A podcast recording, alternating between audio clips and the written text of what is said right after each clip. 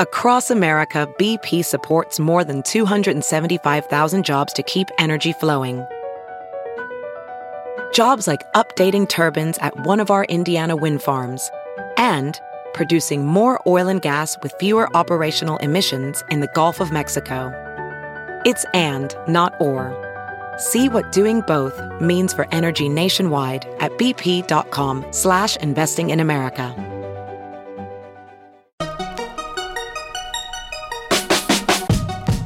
Welcome to the Techmeme Ride Home for Thursday, July 30th, 2020. I'm Brian McCullough. Today, a comprehensive rundown of the big tech testimony in Congress yesterday.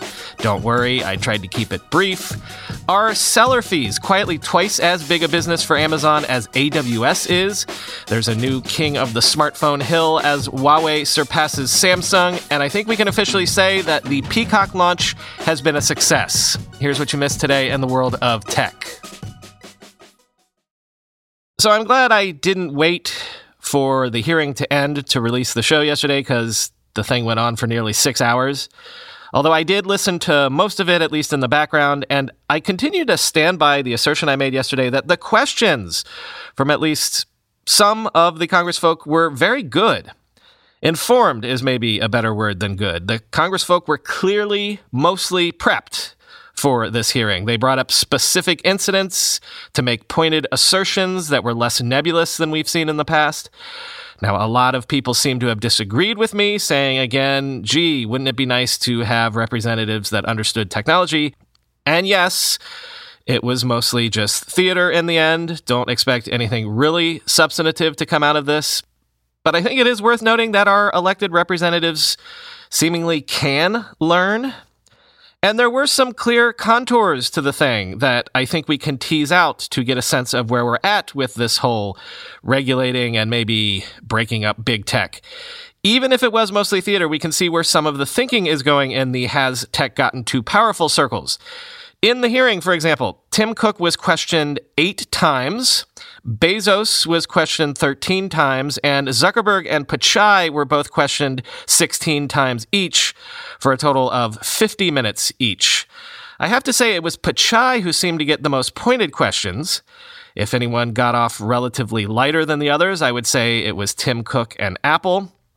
Though Tim Cook's sharpest questioning came when he was asked about Apple's removal of rival screen time apps from the App Store after Apple released its own screen time app. He parried that well, I think, saying Apple was concerned for kids' privacy. But there was a bit in the way of juicy details for Apple as emails uncovered by the committee between Eddie Cue and other Apple execs from 2011 seemed to show that Apple considered taking a 40% cut of first year digital content subscriptions instead of the 30% cut it currently takes. That would fly directly in the face of all of the times Tim repeated that Apple has never raised prices in the App Store. Also, there was an email from Cue to Jeff Bezos himself that reveals how Apple convinced Amazon to finally put Prime Video in the App Store back in 2017. Apple agreed to only take 15% of revenue from Prime Video subscriptions made on iOS versus the 30% that they obviously take from everyone else. That would fly directly in the face of Apple treating everyone exactly equally. There were also emails released by the committee showing how Amazon pursued a systematic plan to weaken and undercut diapers.com, undercut them on price, thereby essentially bullying diapers.com and its parent company into selling out to Amazon. Amazon eventually acquired the company. I mean, that whole saga was a well known open secret, but it is still striking to see that play out in real time on an actual email chain. Amazon was willing to lose $200 million a month on diapers alone, merely to undercut diapers.com, something, something. When you're so big, it's impossible for smaller competitors to beat you. The biggest revelation emails came from Facebook and showed that Facebook indeed wanted to buy Instagram, at least partially, to explicitly avoid competition. Which, again, big open secret, we knew that, but again, seeing it there in black and white is something. This is quoting from The Verge, and it quotes a February 2012 email exchange between Zuckerberg and Facebook CFO David Ebersman. Zuckerberg is floating the idea of buying Instagram, Path, maybe even Foursquare. Basically, he was wanting to shop around and take out any rival he could see. Ebersman is skeptical about this, saying he's not sure that much value would accrue to Facebook if Facebook just went out and bought other social networks wholesale as opposed to integrating them into the Facebook product itself. Quoting from The Verge. It's a combination of neutralizing a competitor and improving Facebook, Zuckerberg said in a reply. Quote, there are network effects around social products and a finite number of different social mechanics to invent. Once someone wins at a specific mechanic, it's difficult for others to supplant them without doing something different, end quote. Zuckerberg continued, one way of looking at this is that what we're really buying is time even if some new competitor springs up, buying Instagram, Path, Foursquare, etc., now will give us a year or more to integrate their dynamics before anyone can get close to their scale again. Within that time, if we incorporate the social mechanics they were using, those new products won't get much traction since we'll already have their mechanics deployed at scale, end quote. 45 minutes later, Zuckerberg sent a carefully worded clarification to his earlier looser remarks. Quote, I didn't mean to imply that we'd be buying them to prevent them from competing with us in any way, he wrote. End quote. Yeah, good catch there, Mark. Maybe he or someone in legal realized that one day that email chain could possibly be read before Congress in some sort of antitrust hearing, which of course it was. All in all, I'd say that the whole hearing was a mixed bag. The format of trying to grill all four of the CEOs at once was not ideal. It limited each questioning to five minutes and didn't allow for any drilling down about anything at all. But again, hey, specific pointed questions were raised about each company and their own unique power situations and dynamics. As the official protocol account tweeted, quote, the charge against Facebook is becoming increasingly clear. It's just this. You are too big. None of the details matter because you're too big and have too much power and too much control over how people live their lives online. And that's the crux of the whole thing. Facebook says, we catch most bad stuff. Amazon says we treat most sellers well. Apple says most developers pay nothing. Google says our systems mostly work. Even if that's true, are these companies so big the exceptions are too many? End quote. As Casey Newton wrote in the interface late yesterday, quote, the downside of Wednesday's format is that Congress struggled to make airtight antitrust cases while prosecuting four of them simultaneously. The constant attempts by Republicans to derail the hearing with phony bias complaints were unfortunately successful. But the upside is that Congress actually mentioned often by name, the many businesses that have been squashed as a result of anti competitive behavior by the giants. Amazon was asked why, during the pandemic, its own Ring doorbells were deemed an essential good so as to not interrupt their distribution, where competitors Arlo and Eufy were not. Tim Cook was made to answer for why Basecamp had such a hell of a time getting an email app approved without giving Apple 30% of its revenue. Sundar Pichai had to take questions about the many ways in which the company has made life worse for Yelp in an age where these tech CEOs can feel all but untouchable, Wednesday showed us the beginnings of accountability. The giants were called on the carpet and interrogated. It was overdue, it was messy, and it was unsatisfying. In other words, it was democracy. And I, for one, was glad to see it. End quote.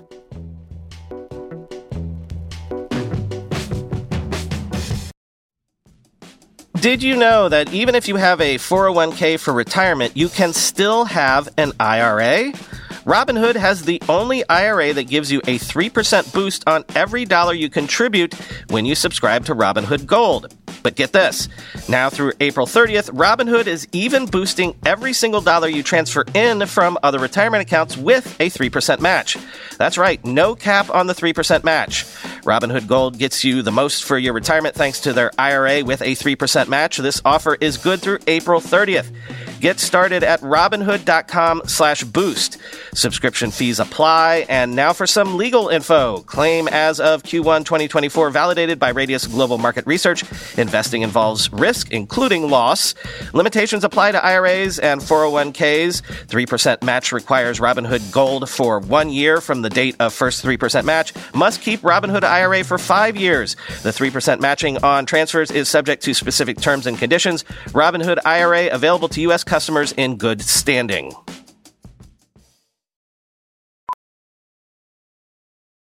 As a professional welder, Shayna Ford uses Forge FX to practice over and over, which helps her improve her skills. The more muscle memory that you have, the smoother your weld is. Learn more at meta.com slash metaverse impact.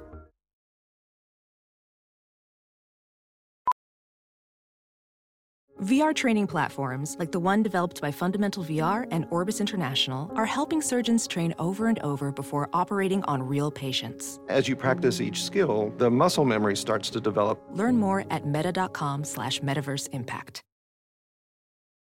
Sort of a follow on to something that was addressed in the hearing yesterday.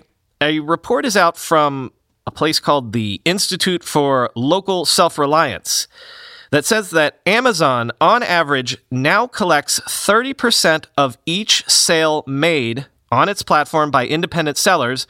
And that 30% is up from the 19% take that Amazon took just five years ago. Yes, you know you truly have power in a market when you have pricing power, the power to actually raise prices. But then again, Amazon, of course, has power in the marketplace because it is the marketplace. Note these amazing details from the report. Quote, Seller fees netted Amazon almost $60 billion in 2019, nearly double the $35 billion in revenue from AWS, Amazon's massive cloud computing division. Since 2014, Amazon's revenue from seller fees has grown almost twice as fast as its overall sales. Seller fees now account for 21% of Amazon's total revenue. Amazon is extracting more from sellers by tying their ability to generate sales on its site to their willingness to buy additional Amazon services, including its fulfillment and advertising services. End quote. Yes, that was specifically addressed in questioning yesterday, but Amazon can make a pretty strong argument that advertising in marketplaces has gone on since time immemorial. But then again, if we're looking for historical analogies, the whole question about sellers using their fulfillment services would have corollaries to the old railroad examples. And let me add these bits from the report. The opinions expressed here are theirs. Quote Amazon's high fees make it nearly impossible for sellers to sustain a profitable business. Most fail. Yet Amazon has no risk of running out of sellers. Its monopoly ensures that there's an endless stream of people, both here and abroad, willing to try. The policy solution to Amazon's exploitation of its gatekeeper power must be twofold. First, its marketplace platform should be subject to public utility like standards of non discrimination and fair pricing. Second, its various divisions, and here this is where they're speaking primarily of the logistics and delivery business, its various divisions must be spun off into separate companies to eliminate conflicts of interest and monopoly leveraging, end quote. And I'm sorry you must be sick of regulatory news today, but I have to mention real quick that Telegram has filed an EU antitrust complaint against Apple in Europe, saying that Apple should allow users to have the opportunity to download software outside of the App Store, quoting MacRumors. According to the paywalled report, Telegram's complaint recounted how in 2016 it was prevented from launching a gaming platform on the App Store because it was deemed to violate Apple's rules. Telegram subsequently dismantled the venture to avoid being deleted from the App Store and claimed that it was, quote, an example of Apple's capacity to curb innovation thanks to its monopolistic power on the app market, end quote. Telegram is the third company after Spotify and Rakuten to formally complain to the EU Commission, which is already conducting two investigations into Apple's App Store and Apple Pay, end quote.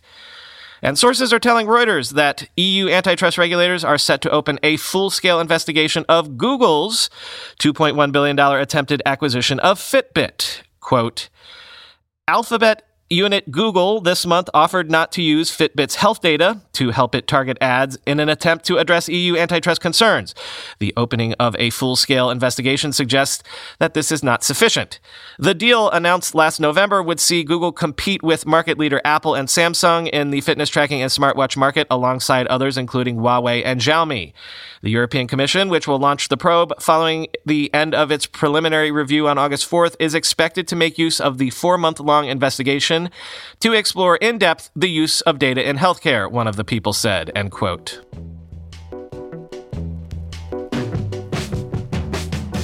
Worth noting that there is a new king of the smartphone hill. A report from Canalys says that Huawei is now the world's top smartphone vendor, having shipped 55.8 million devices in Q2 of this year. While that was down 5% year over year for Huawei, it did allow them to overtake Samsung because Samsung shipments were down 30% year over year. Samsung only shipped 53.7 million units, and this is all the more eyebrow raising because remember this quote, Huawei is still subject to U.S. government restrictions, which have stifled its business outside of mainland China. Its overseas shipments fell 27% in Q2, but it has grown to dominate its domestic market, boosting its Chinese shipments by 8% in Q2, and it now sells over 70% of its smartphones in mainland China. China has emerged strongest from the coronavirus pandemic with factories reopened, economic development continuing, and tight controls on new outbreaks. This is a remarkable result that few people would have predicted a year ago, said Canalys senior analyst Ben Stanton. If it wasn't for COVID 19, it wouldn't have happened. Huawei has taken full advantage of the Chinese economic recovery to reignite its smartphone business. Samsung has a very small presence in China with less than 1% market share and has seen its core markets such as Brazil, India, the United States, and Europe ravaged by outbreaks and subsequent lockdowns, end quote. Taking first place is very important for Huawei, said Canalys analyst Mo Jia. Quote, it is desperate to showcase its brand strength to domestic consumers, component suppliers, and developers. It needs to convince them to invest and will broadcast the message of its success far and wide in the coming months. But it will be hard for Huawei to maintain its lead in the long term. Its major channel partners in key regions such as Europe are increasingly wary of ranging Huawei devices, taking on fewer models and bringing in new brands to reduce risk. Strength in China alone will not be enough to sustain Huawei at the top once the global economy starts to recover, end quote. And let's end today with a sort of grab bag segment that will allow me to give you follow up on two different narratives we've been following. First, remember how it's become clear that Facebook is gunning for TikTok via its soon to launch Reels product? So much so that Instagram has reportedly been trying to poach big name TikTok creators, offering them big dollar figure advances. Yeah, well, TikTok ain't taking that lying down, announcing that they will pay U.S. creators more than $1 billion over the next three years, which is up from the $200 million that it had previously said it would set aside to fund creators. So, yeah, TikTok Gold Rush coming for all you creators out there. Quoting Digital Trends. In addition, to celebrate its second anniversary, TikTok has unveiled a separate fund for financing creators in the UK and select European regions. The company claims that in the first year, it will distribute $70 million in funds and expects to raise to a total of at least $300 million within three years. This is likely part of the $2 billion global fund, but we've reached out to TikTok for more clarity.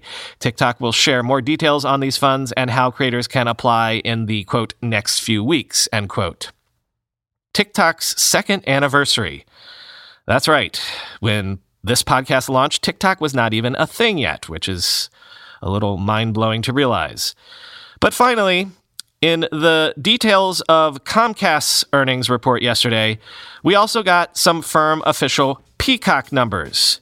10 million people have signed up for the Peacock streaming service since July, which I think means we can officially call the Peacock launch a success.